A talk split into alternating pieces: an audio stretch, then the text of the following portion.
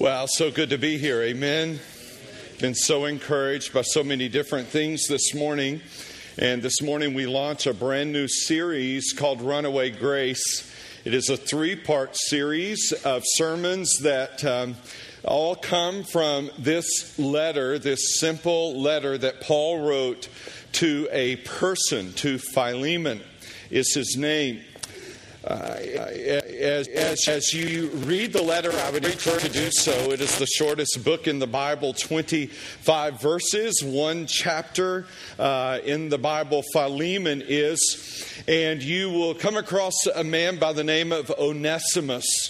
So we have Paul, we have Philemon, and we have Onesimus.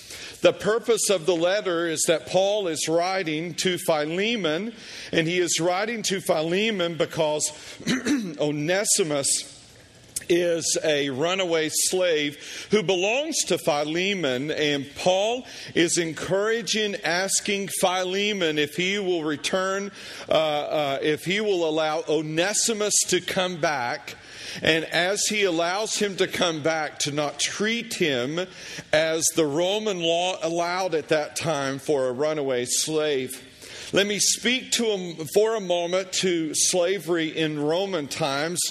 Some estimate that 40% of the Roman population were slaves, and that uh, very well could have been the case. While slavery is always uh, evil, it wasn't as we think of slavery as we study it in the States. It, these slaves were most often house servants. They often, at, or at times, became uh, sons or daughters of the family. And so, uh, we uh, sometimes the phrase in Scripture is translated as bond servant instead of slave, and that's the reason. Uh, with that being said, Paul writes to Onesimus, to Philemon, uh, making this argument, calling Onesimus a faithful brother. This is a runaway slave believed to have stolen from his master, run away. He was a heathen, he was a sinner, he was a pagan, he was in prison, and Paul calls him faithful brother. Uh, amazing to see what Paul says to him. And from this, we learn one simple principle. From uh, the first seven verses of Philemon, we learn one simple principle. I hope it sticks with you today. When you love Jesus, you will love others. And when you love others, you will know Jesus. When you love Jesus, you will love others. You cannot love Jesus without loving others.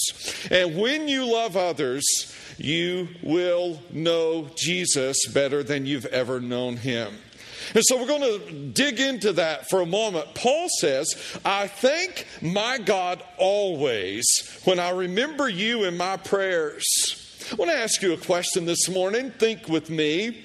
Who, as you pray, can you say that to, about? Who, when you pray, you thank God always for them? Always, when you pray, when they come to your mind, you thank God always for them. I would say to you, that person is a God send in your life. A God send. I don't use that term lightly. I use that term with its full umph. God sent whoever that is.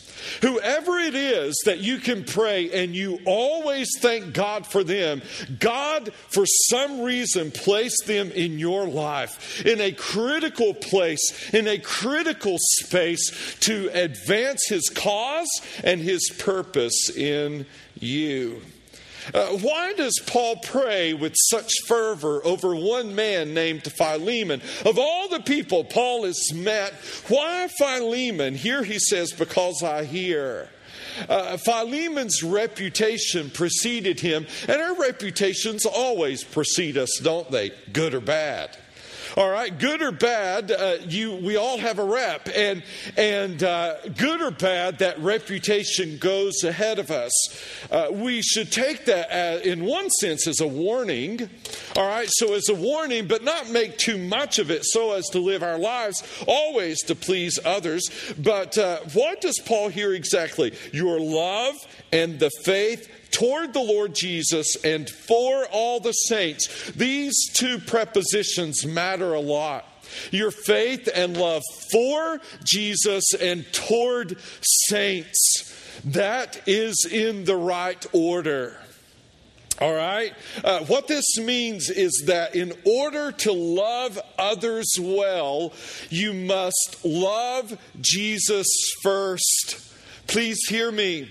In order to love others well, you must love Jesus first. Your love and faith for the Lord Jesus and toward. They are in the right order. They are in the right order. And that's what Paul sees in Philemon. All right, so if you love others without loving Jesus, that's sentimentalism. Its sentimentalism often leads to what counselors call codependency, what scripture calls idolatry.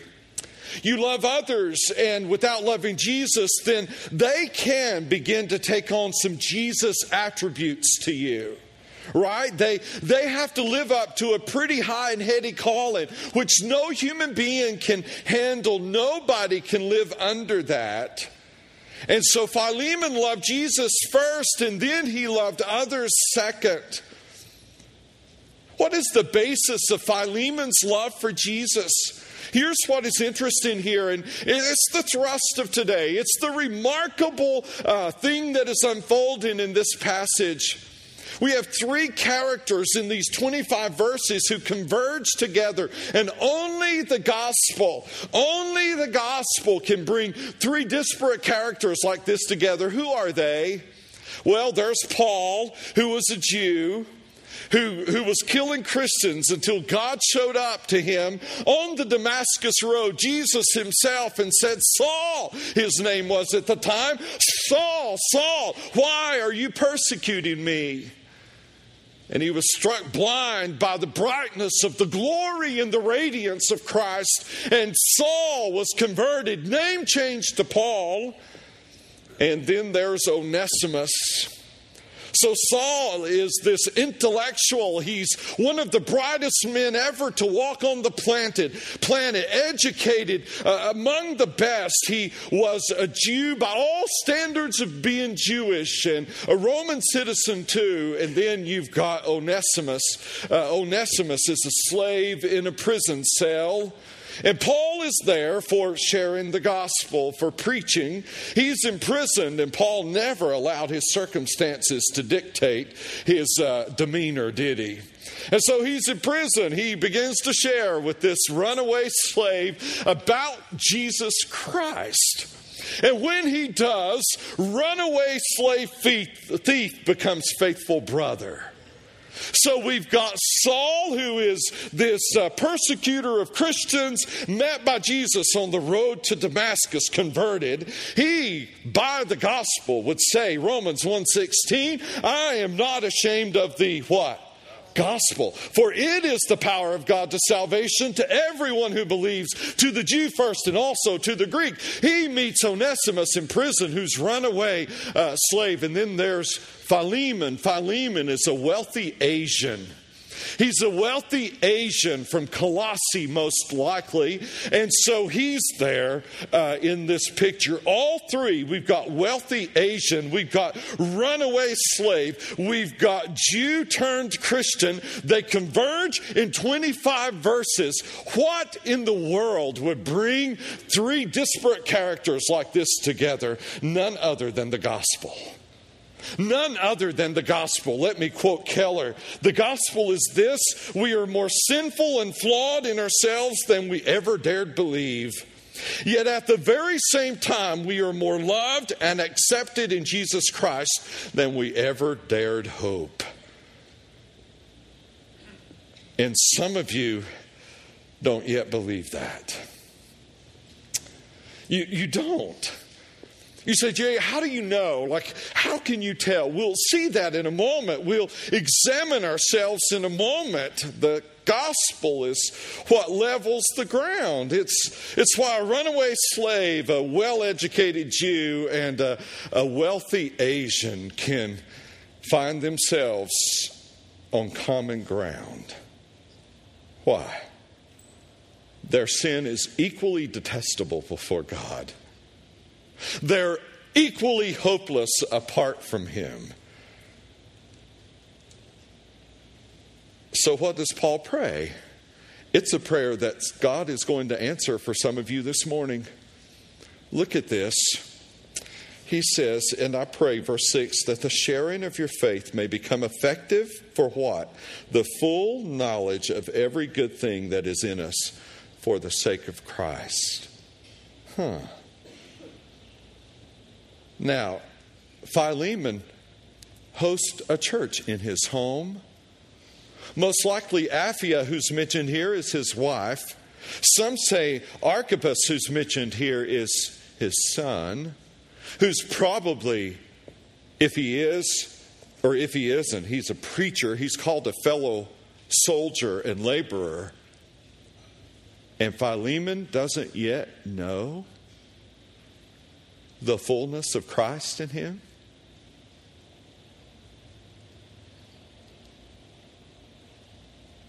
Yeah. That's Paul's prayer for him. That you would know the fullness. He says, look at this one more time.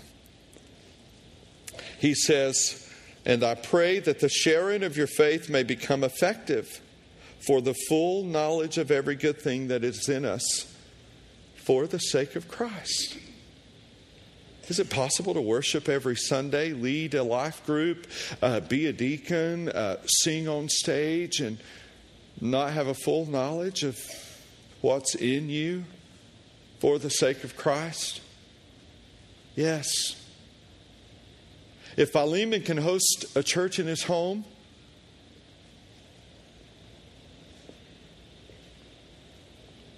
then it's possible to know Christ, but to not do so effectively, meaning this fullness. Well, what is it? I uh, came across this this week in in London. It was Good Friday, or in England, it was Good Friday. A family was celebrating not in a godly way, drinking it up. They lived in their Victorian home that uh, was more than 200 years old for about three years, and there was a grate in the floor about three feet long. They had noticed they had never done anything with it, and in honestly their drunkenness, one of them decided to go lift the grate up and see what was there. And so he picks the grate up, and there's a 23 year old and a 25 year old who are just lar- uh, small enough to fit down in the grate. And when they do, they go down and discover this is the house, there's the grate. See it right there? That's what they discover in their basement. They didn't know they had a basement. All right, so they're in their drunken stupor. They decide to go down into this grate and they drop down in there to discover what apparently, as you can see by the cross and by the, the, the block seats, was a chapel of sorts. Obviously, it freaked them out a tad. They had no idea that they were over a bunker used for something. It could have been all the way back in the 1700s when uh, England forbade uh, Catholicism. And so you would find these places underneath houses that were called priest holes. And it's where they dropped the priest down in to, to hide him.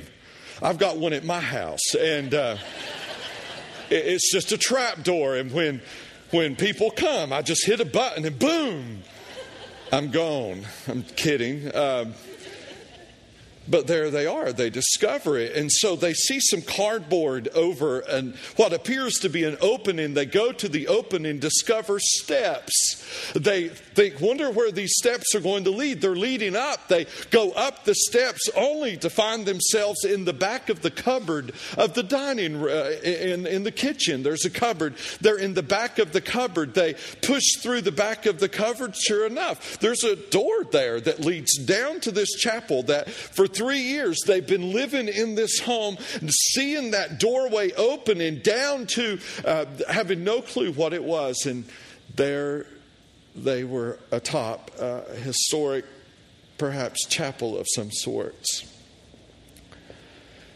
Uh, the reality is that some of you know Christ but have no idea what is in you. You, you don't know. Oh, if you could ever, and perhaps today is the beginning of that. Because I can promise you, when you come to know more fully Christ in you, who is the hope of glory, it won't be like this. We're not talking about an immediate uh, light bulb and all of a sudden everything in your life changes. But it's more like digging deep into the history of this, uh, this, this chapel underneath and, and discovering someone who loves you more than you could ever, ever hope because you are more sinful than you've ever imagined. You say, what does it look like? Yesterday I received a phone call, sat down with a man who lives in another state. He said, Jerry, I'm just in town, I need to talk. And we sat down, began to talk. His wife has left him four children, multiple affairs. He's devastated, angry, all of the above, right? So we sit down to process this, talk about it, talk through it. Toward the end of our time, I said, Could I talk to you for a moment about the gospel? This guy's been in church for years. Yes, sir. I said, Do you know the gospel says that you are so sinful that Jesus had to die for you and so loved, he was glad to die for you? What do you mean? What I mean is this as awful as it is what your wife has done, apart from the grace of God, you are just as sinful. And if there's any hope for her, it's in the gospel. And if there's any hope for you, it's in the gospel. All of a sudden, everything began to change. As we got further, at one point, humorously, he said, Okay, I'm done. And then he said, I didn't come here for you to call me out. And then he was so grateful. I said, Jerry, what do you mean? You can't read Philemon without getting this. If you do, you miss Philemon. How is it that anybody would argue for a runaway thief? All right, so I know you guys are struggling to connect with this because thankfully we don't have slaves. So let me bring it home. Many of you are employers. So, so your financial administrator embezzles $300,000, ends up in prison sitting beside Chuck Colson. Chuck Colson has just come to faith in Christ as he sits in prison. He shares, he shares Christ with your COO who embezzled the money from you. And you receive a letter one day on your desk. Brilliant mind, you know who Colson is. Radical conversion of his mess in Watergate. And Colson writes a letter and he says, I've met Jim. And Jim, Jim the embezzler is now a faithful brother. And I know your faith. So let's bring it home. Truett Cathy, right? Founder of Chick fil A. Truett, I know your faith. Would you hire him back?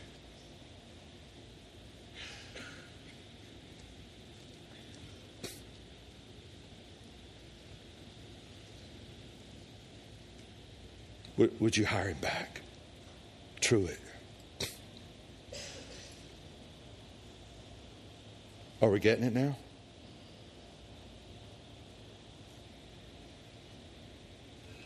This is grace. This is grace. So, I want to share some things with you. You know, when I get to heaven, I'm going to sit down with Tim Keller for like the first 10,000 years. All right, I'm going to just just sit down with him. So I'm getting ready to quote him again. But don't worry, don't write as you leave. It's all right here. You'll get this, okay? Listen, we're going to walk through. This is the difference between religion and the gospel. We are not a religious church. Never claimed to be, never planned to be. We're Christians. Here's the difference between religion and the gospel. You'll see it up on the screen. Religion says, I obey, therefore I'm accepted. These are all Keller quotes. The gospel says, I'm accepted, therefore I obey. I'm going to say to you, you can camp out on these quotes for the next uh, years of your life and be refreshed. The religion says motivation is based on fear and insecurity. The gospel says motivation is based on grateful joy. Religion says, I'll obey God in order to get things from God. The gospel says, I'll obey God to get to God, to get delight, to delight and resemble Him. Religion says, when circumstances in my life go wrong, I am angry at God or myself, since I believe, like Job's friends, that anyone who is good deserves a comfortable life. The gospel says, when circumstances in my life go wrong, I struggle, but I know all my punishment fell on Jesus, and that while He may allow this for my training, He will exercise His fatherly love within my trial. That's the gospel. Religion says when I'm criticized, I'm furious or devastated because it is critical that I think of myself as a good person. Listen, so many of you are here. You're here. Threats to that self image must be destroyed at all costs. The gospel says when I am criticized, I struggle, but it is not critical for me to think of myself as a good person. My identity is not built on my record or my performance, but on God's love for me in Christ. I can take criticism. And the church says, Amen. Religion says, My prayer life, all right, this is still toe boots time consists largely of petition and it only heats up when I am in a time of need. My main purpose in prayer is the control of my environment. The gospel says my prayer life consists of generous stretches of praise and adoration. My main purpose is fellowship with Him.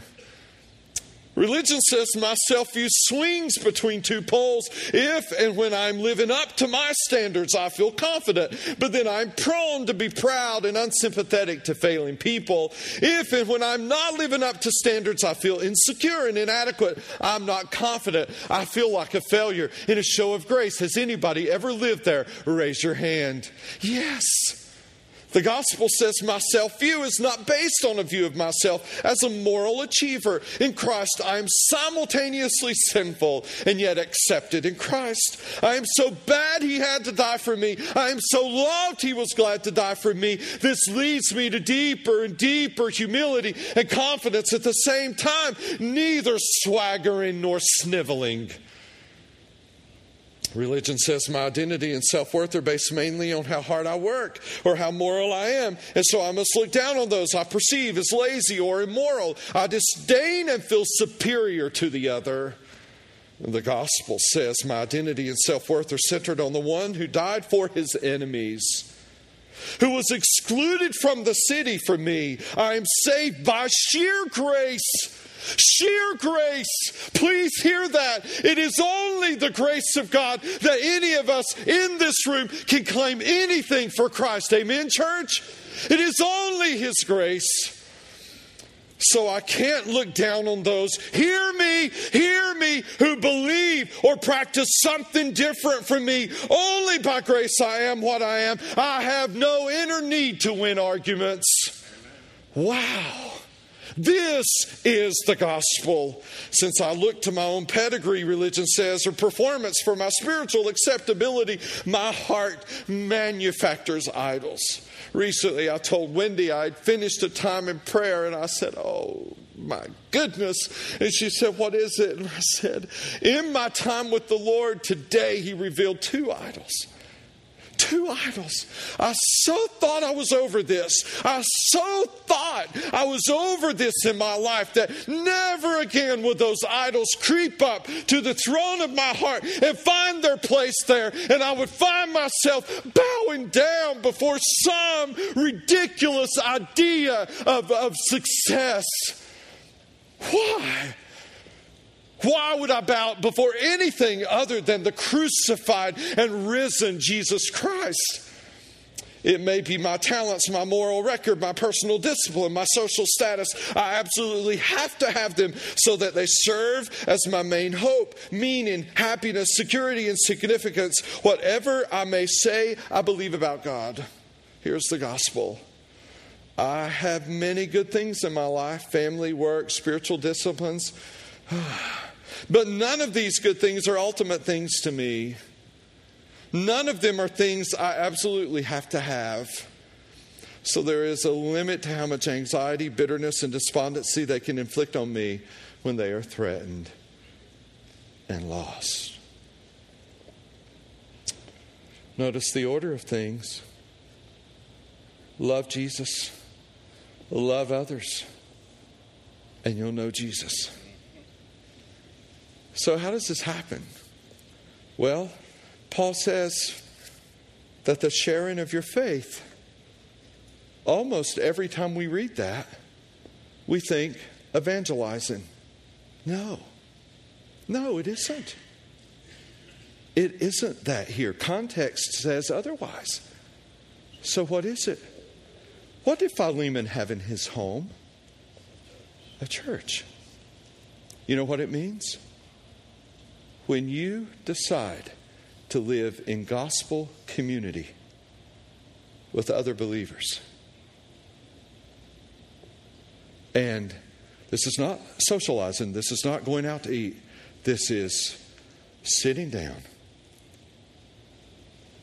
and looking across the living room, the space here at Grace, wherever your life group may meet, and saying, We're, we're all so sinful.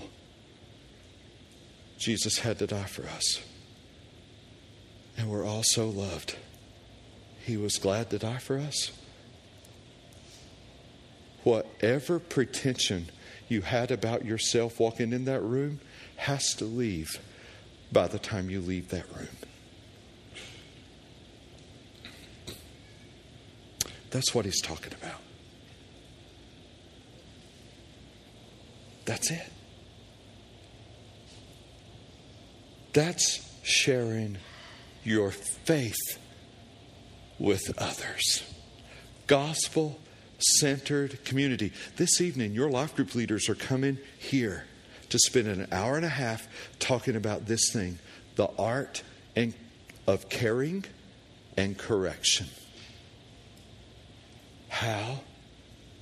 How? To help you grow and how to correct you when you stumble. Why? Do you know what the church is great at? They're down. Boom! Let's kick them. We're good at that, aren't we? We're so good at that. If you're here and you're not in a life group, on your connection card it says group link, you need to sign up. You need to sign up. Uh, this is not a sermon to promote a program. Life groups aren't a program. Life groups are just that a space to do life together with other people around the gospel. Around the gospel. Level playing field. Only around the gospel can a wealthy Asian, a runaway slave, and an intellectual Jew turned Christian sit down and get real with each other. Why? Nothing, the old songwriter says, in my hands I bring simply to thy what? Cross.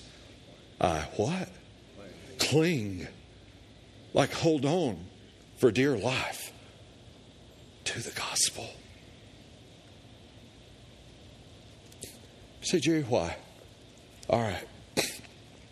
For some of you, today is a light bulb. I know it is. And by default, every time, every time, by default, you go back to works in your thinking and in your practice. Every single time. So you have to cling. So here's how we're going to close today. Our praise team is going to come up. I heard this earlier this year. And the song that we're going to do, Judith is going to lead us in, is called The Gospel. So we got three or four of us that are going to lead you in this. Paul says, verse 7 For I have derived much joy and comfort from your love, my brother. Look at this. Can this be said about you? Because the hearts of the saints have been refreshed through you. That's, that's what happens in life groups. The hearts of the saints are refreshed. Ah.